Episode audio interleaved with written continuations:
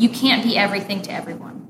So you have to decide who you are as an organization, and that can be externally and internally, and the things that you offer to your employees should be aligned with the things that you and an organization say are important.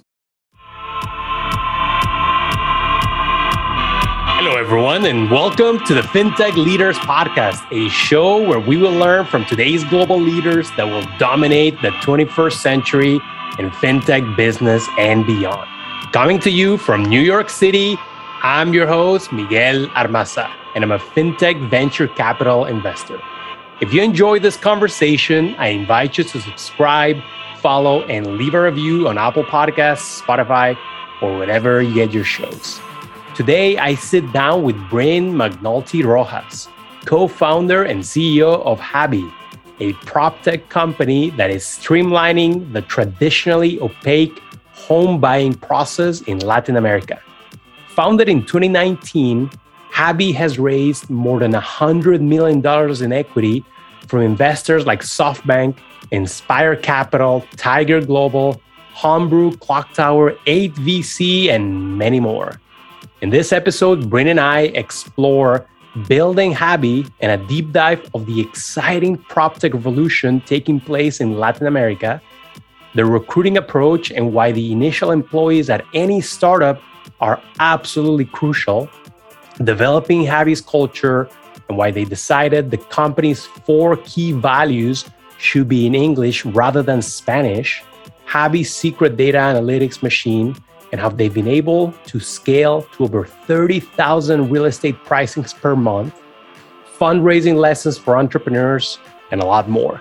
And now I hope you enjoy this great episode of the Fintech Leaders Podcast with Brynne McNulty Rojas. So Brynne, welcome and thank you for joining. I'm just excited to talk. How are you doing today? How's everything? Thanks, Miguel. Delighted to be here. If you hear thunder or kind of a thumping in the background, it's because there's a huge rainstorm, so I apologize about that. It's all good. It's all good. We've had all of the above. I've had babies, dogs, parents, everything. Everything. So thunder is the least of our concerns. So Brynne, let's hear a bit about Habi. We'd love to kind of dig a little bit deeper into the company origins. How did you get started, right? And maybe you can tell us about the company. What do you do? Sure. So at Habi, we are a data-driven residential real estate platform whose mission is ultimately to unlock access to liquidity and to information for hundreds of millions of Latin Americans. We do that through a variety of products, and the ultimate vision is to have, as I said, a full-service platform.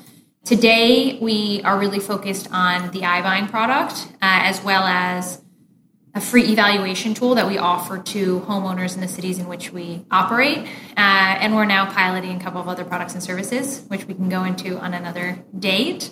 But the ultimate goal really is to allow people to access all of the wealth that is trapped in this very liquid housing market, in a market that, as I'm sure you know, in Latin America, there's no MLS. Between Colombia and Mexico, it can take about 10 months to sign a PSA to sell a home. It can take 6 to 8 months to close and get paid for that home, especially if the buyer is using bank financing. It can be an arduous, painful, slow process for buyers to get access to home financing. Every piece of that home transaction cycle is really, really difficult, and that's in the transaction space. If you think about just kind of general access to liquidity, 80% of the homes, or an estimated 80% of the homes between Colombia and Mexico, have no LTV on them whatsoever. So if you think about what that means, you have about $750 billion of wealth that families can't access because it's in homes that then take 10 months to sell and longer to get paid for. And then people's other options for getting liquidity is getting a consumer loan, and rates are not as low as they are in markets like the United States, or other less appealing options. Was this your original vision? And I ask because you often talk to entrepreneurs who pivot once, 2 times, maybe more, until they find product market fit and then start scaling. Is this your original vision, or did you have to adjust along the way? Pretty close. close to our original vision. I think the reason that we started in the iBuying space as our first product when we launched just before the end of 2019 was we viewed it as a very effective wedge into building this full service platform and being able to establish ourselves in a position in the market that could help change habits. We felt that stepping in as an intermediary, as a broker or a marketplace would be a lot harder to change the entrenched habits and lack of trust that existed in the ecosystem. But ultimately, this was always really our goal, to build out and understand home prices so that we could empower consumers in the largest financial decisions of their lives. And in doing so, just reduce a lot of the frictions that exist between all of the players in the ecosystem. So buyers, sellers, owners, renters, as well as brokers, builders, and banks. And we want to just kind of be the platform that facilitates the way in which all of those groups make decisions, do their jobs, or live their lives. So let's talk about PropTech, because PropTech, I think just a couple of years ago, it was in the low single digits when it comes to VC investment, right? But it's catching up, certainly catching up to other sectors, and specifically PropTech in Latin America, right? It feels like these are the early days. I mean, we've talked to, for example, Brian Reckhoff. I interviewed him, and he's one of your... We know he's one of the OGs in PropTech, right? But maybe tell us about the space today, and because you operate at this moment, correct me if I'm wrong, two markets, right? Colombia and Mexico.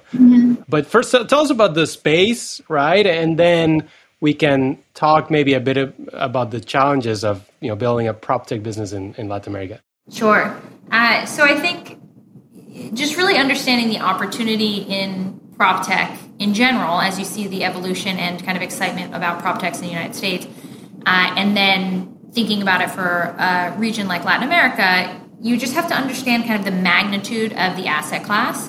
And by the way, when I talk about PropTech, I'm always going to talk about from the residential side, just because I'm not as well-versed in anything in the commercial space. But it is of such significant magnitude that you can understand why you have all of these scaled businesses in markets like the United States that are addressing even one pain point of a cycle that actually works pretty well. Like access to financing in the United States is pretty good. The MLS functions effectively. Peer-to-peer trust is not that low. And even then, kind of the status quo has a really low NPS, if you would. Like people just don't enjoy buying and selling houses. And then you look at a market like Colombia or Mexico, and the pain points are astronomically higher in every aspect of the concept of buying, selling, renting, owning, financing, insuring, et cetera. And there's just so much more to be done. I think part of the reason that there's so much excitement about Latin America is because of the difference in terms of the pain points and the fact that the lack of information in the market, in that there's no MLS, governments don't really have reliable data in the used home space, just means that there is a bigger problem to be solved and potentially much more ability to build out like a one-stop full-service solution and have be able to harness the information in really wonderful ways, and it's not kind of publicly available where every player has access to the same things. But even as I said, just to give you a sense of the magnitude, like Colombia, the market value of homes is $240 billion. In Mexico, $830 billion. Like those are incredibly large markets, especially coming from Colombia, where people think, oh, you're not Brazil or Mexico, you're too small of a market. Like we could have built a really scaled multi-billion-dollar business in Colombia alone. Sebastian, my co-founder, and I opted to move into Mexico with the vision of serving all Spanish-speaking cities of over 1 million people because of that ultimate mission, which is really about unlocking access to liquidity information for hundreds of millions of people, rather than just kind of like checking the box, building the business, and owning the most of it that we could. That is not why we set out to build this. But anyway, I think that it's clear that there's so much to be done. Residential real estate transaction process is absurdly archaic, even in markets like the United States. Latin America is much, much further behind. You can leapfrog some of the interim solutions that existed in the United States. And the way in which now, for the first time ever, you can harness and leverage data if you're able to access it, build it, merge it, make it usable for use, to drive decision-making and product development is kind of the perfect moment for the evolution of the industry. Yeah. And how about, we hear of Brazil passing multiple laws that are actually helping fintech companies, Mexico famously passed the fintech law. There's open banking in the process coming up. That's on the pure fintech side. Yeah. How about on the PropTech side? Where do you think regulation is? Has that been a challenge? Is the regulatory environment actually favorable? Maybe tell us a bit about that. Yeah, I mean, I'll talk more about Colombia just because that's where we have had more of our history of operations. But we feel really lucky to have had a wonderful relationship with the government in Colombia. I think for two reasons, one of which is we work with the vast majority of homes. We're focused on middle-class consumers. In Colombia, our target price points in terms of transactions are between about $20,000 equivalent and $150,000 equivalent. And to give you context, like about 90% of the housing stock in the top 5 cities of Colombia is below $150,000 equivalent. So, and the government, as you can imagine, focuses a lot on both delivering new homes, but also making it easier for people in lower and middle income to be able to achieve either rental or home ownership. And we provide information to the Colombian government for used home prices for them to be able to leverage whatever information we put together so they can use it for policymaking and decision planning. And we coordinated very closely with the Minister of Housing in the first ever pilot for a digital home transaction in the history of the country. We also executed the first ever digital transaction and deed signing, as well as home financing in the history of Colombia. So there's a real desire to work with companies like ours to move kind of the country forward and regulation forward in a way that I think is beneficial for all end users. Understood. Now, switching gears a little bit, let's talk about your leadership style. How many people in the company today? We are about 400 people at Habi today. Wow. Okay, so it's not a small company. It is not anymore, right? So first of all, how did you find, I guess, the initial employees, and how important was that? Yeah, I mean, the initial employees of any venture, I would say, are key to the success of the company, and they're also those who determine the culture and how kind of the personality, I think, of the team will be going forward. But I mean, backing up. The reason any of this is possible is because I was really lucky to be able to partner with a world-class operator who understood Latin America, who was my partner, Sebastian Noguera, who had experience co-founding, launching, and running the largest online supermarket with operations in Colombia and Mexico, Merqueo. And then he also ran the digital transformation at the second largest bank in Colombia. I would have never in a million years dreamed of trying to launch an operationally complex, regulatorily complicated company in a market which I didn't know without having such a wonderful partner like Sebastian. Sebastian really should be credited with hiring the initial team because he knew a lot of the best players in the market. Of course, I was by his side kind of deciding what roles were crucial for launch and vetting those people, but he sourced people that he knew and trusted and had seen before, and that was our founding team. And then we really put a lot of kind of responsibility on and or gave freedom to those leaders of different teams to build out the teams underneath them. And there you have a risk and or benefit of if you believe those first few hires are great culture carriers and are wonderful eyes for talent themselves, the company can build itself a lot more organically, and you as a leader are not the one kind of defining every single person who comes in the door.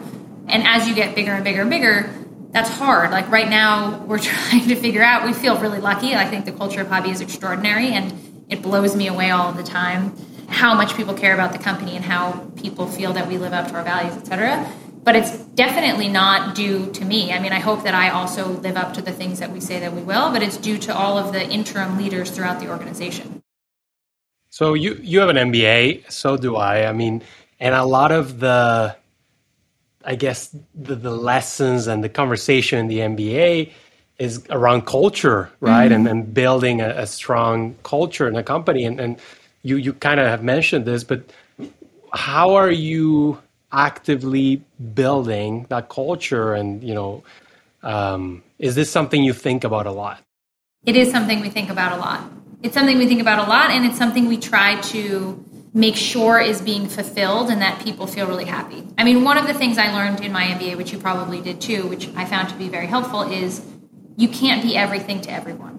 So you have to decide who you are as an organization, and that can be externally and internally, and the things that you offer to your employees should be aligned with the things that you and an organization say are important. And that can be with respect to the way the offices are organized. It can be with respect to the way you compensate people, other kind of types of perks. And all of those things should be in line with what you hope and claim and feel that the culture is. So one of the ways that we kind of set out about doing it in the most thoughtful way that we could was probably 6 months or so into Habi, we asked our head of human resources to speak with do a survey, speak with a handful of the leaders and junior people in the organization and come up with what they all felt were the 4 values that drove the way we made decisions and who we were at Habi. And those are, one, I mean, first of all, they're actually in English, which is hilarious. And I suggested that they be in Spanish, and everyone felt that they should be in English because we were going to be an international company. But anyway, one is I'm a window open and transparent. So really pushing this idea of honesty, true feedback, never kind of manipulating information, whether it's internal or external stakeholders, but not falling into cultures of so much respect that you would not kind of push back up or down. Which I think is crucial in a culture like Latin America, right? Absolutely. And that was something we were wary of because having been at a series of different institutions, and when I was in consulting at McKinsey in Bogota, I saw it at different, more traditional institutions as well. There was so much loss of value because people were not willing to push back on their superiors. And it was extremely deferential. And we wanted to make sure that people felt that any good idea could get ahead and people should question and feel free to give honest feedback up and down. So that's the first one. The second one is I'm the customer's home. And at the end of the day, we are dealing with, as I mentioned earlier, the most significant financial decisions in people's lives. We never want anyone to feel that what we are doing is anything but the best for them, and never should anyone at Habi feel that they will be compensated better or encouraged to do something that is better for the company than it is for the consumer, because that's very short-termist. Same thing goes for internal stakeholders. Like, we just want everyone to know that every other team is going to take care of you effectively. The next is I'm a master key. And that's really about empowerment and giving tools to everyone throughout the organization to solve problems. And people shouldn't be waiting for instructions, but we want proactive leaders, no matter how long they've been at the firm or how senior they are, to be building towards something that we know is our common goal. And then the last is I am the bell, but we make the sound. And in all of our offices, we actually have a big cowbell that the sales team rings when a transaction is signed. And the concept behind that, as I'm sure you can imagine, is while that individual salesperson who signs the paperwork with the client is the one who rings the bell, the entire team is behind that, whether it's the data collection team, the pricing and analytics team, the paperwork team, the legal team, et cetera. Like, everyone has done things to make that transaction a possibility. So those are the ways in which we define the company in terms of kind of values. And then otherwise, I think we are extremely mission driven in terms of this idea of always wanting to unlock liquidity information. And that defines product rollout and the idea of offering this evaluation tool for free, giving other pieces of information besides price to these people for free. Because in a market with no MLS, where the majority of homes are not listed online, it's really meaningful for someone to get a sense of what their house is worth. And we wanted to do that for free because we felt that that aligned with our mission. The types of perks that we give for employees are very much about them being able to educate themselves. And our view is kind of like, you come to Habi and you get to work on the most important, complicated challenges of our lifetime in this space that can change the lives of hundreds of millions of people. We will give you tons of responsibilities. We will give you the opportunity to grow. We will give you the opportunity to build wealth. And you can learn not only on the job, but we have 2 kind of knowledge platforms that will pay for people to take classes on. So we frame a lot of the way that we compensate people, whether base or for performance, with that kind of same mentality. And we promote people very regularly. So you are both collecting and generating a whole lot of data, right? How are you acting on this data and actually integrating into your product suite? And I guess another way of asking it is, how are you listening to your clients? Data is the foundation of Habi. And that is another piece of how we think of our identity. And that's a big focus of ours in terms of the way in which we hire, the allocation of team members, et cetera.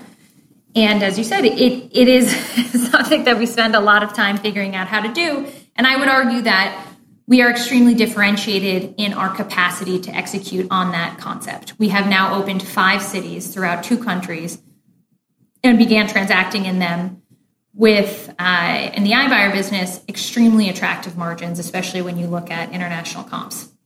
And that's because we understand market prices really well. We're able to go into markets that seem really opaque, set up partnerships with relevant players, manually collect data and or scrape any relevant data, merge it, clean it, make it available for use, and then our pricing team is able to interpolate among those and understand what's happening in the market with prices. We make over 30,000 pricings a month between the iBuying and the evaluation. And of the home offers that we make every month, the vast majority are actually made automatically. So that just gives you a sense of kind of the power that we've been able to build through the leaders on our data and analytics team in running what you're saying, kind of this data machine that we feel drives our ability to offer these services to our clients. And then separately, like, how are we listening to what the clients need? Obviously, when people come to us and they want to sell to Habi, they either want to move or they need liquidity, and we're finding ways to give that to them. One of those ways is through the iBuying service. We're now exploring other ways in which to solve those needs for them, even if the iBuying service is not exactly the right solution for them. And then there are people who may want to sell their houses on their own, but they have no idea how to list what price at which they should list their home. They can come to Habi and get a sense of that price for free. They can get a sense of what's been happening in the area, where have prices been moving, what else is for sale, things like that, which make them making their decisions a lot easier. And where do you see the company expanding over the next few years? Are you thinking of, I guess, conquering the entire region? Are you thinking beyond Latin America? Maybe tell us, I'm sure you can't share everything, but tell us a little bit. I mean, we talked a couple times about the magnitude of residential real estate as an asset class and how much there is to fix, even in the 2 markets in which we're in right now between Colombia and Mexico. So in the short term, we're really focused on opening up Mexico City, continuing to expand in terms of penetration and number of services that we offer in Colombia, open up a couple of other cities in Mexico. We have a couple of other countries on our roadmap. And as I said, our kind of medium-term vision is to be in all cities in Spanish-speaking Latin America with over 1 million people. But beyond that, we'll have to see. I think there's a lot to build before we get there, but we do have extremely ambitious aspirations. No doubt about that. I can feel it. So you've been at it for multiple years. We definitely have listeners who are early in their entrepreneurial journey or who are actually thinking of making the leap, actually going and building out something. What reflections and lessons would you like to share with aspiring entrepreneurs? Oh, man. There's so many. I guess it depends kind of on the topic. But I spoke to a group of Princeton students yesterday as part of this leadership class, and they were asking me about things I wish I know specifically in the fundraising journey. And I shared that there are moments in building a company that are really, really difficult and emotional. Like when we had just really started to get some momentum at Habi and COVID hit and we were under pressure from some of our investors to cut overhead by 30%. At that moment, our only overhead effectively was payroll. And we had just convinced all of these people, really smart, amazing people who we really loved and were happy to have, to leave their steady jobs at the beginning of a pandemic and trust our vision and join Habi. So we were really loath to do anything there.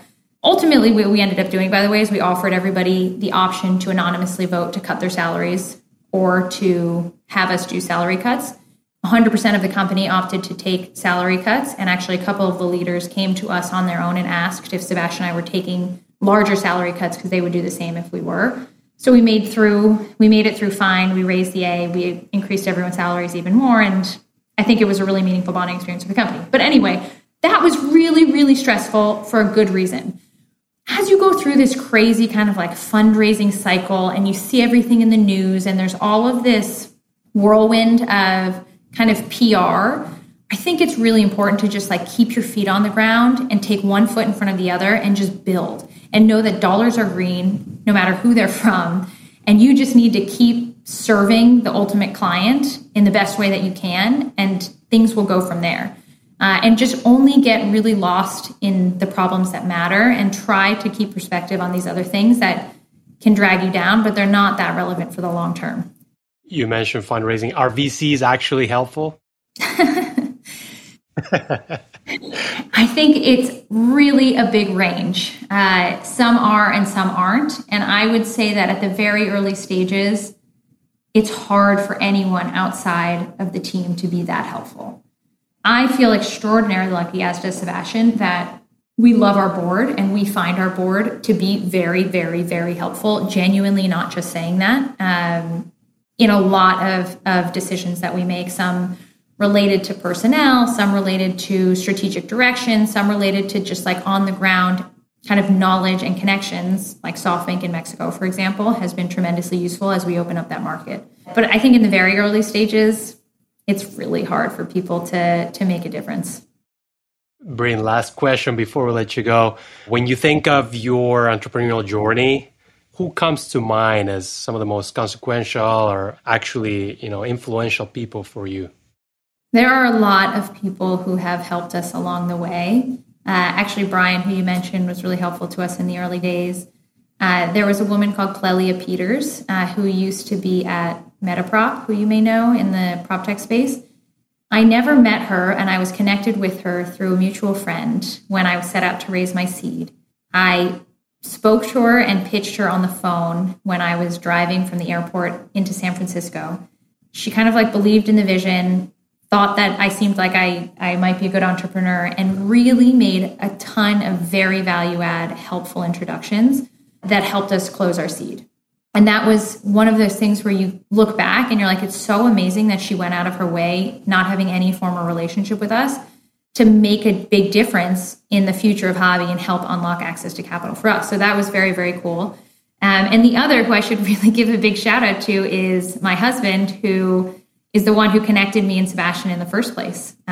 He knew Sebastian from having worked together, and they were really good friends.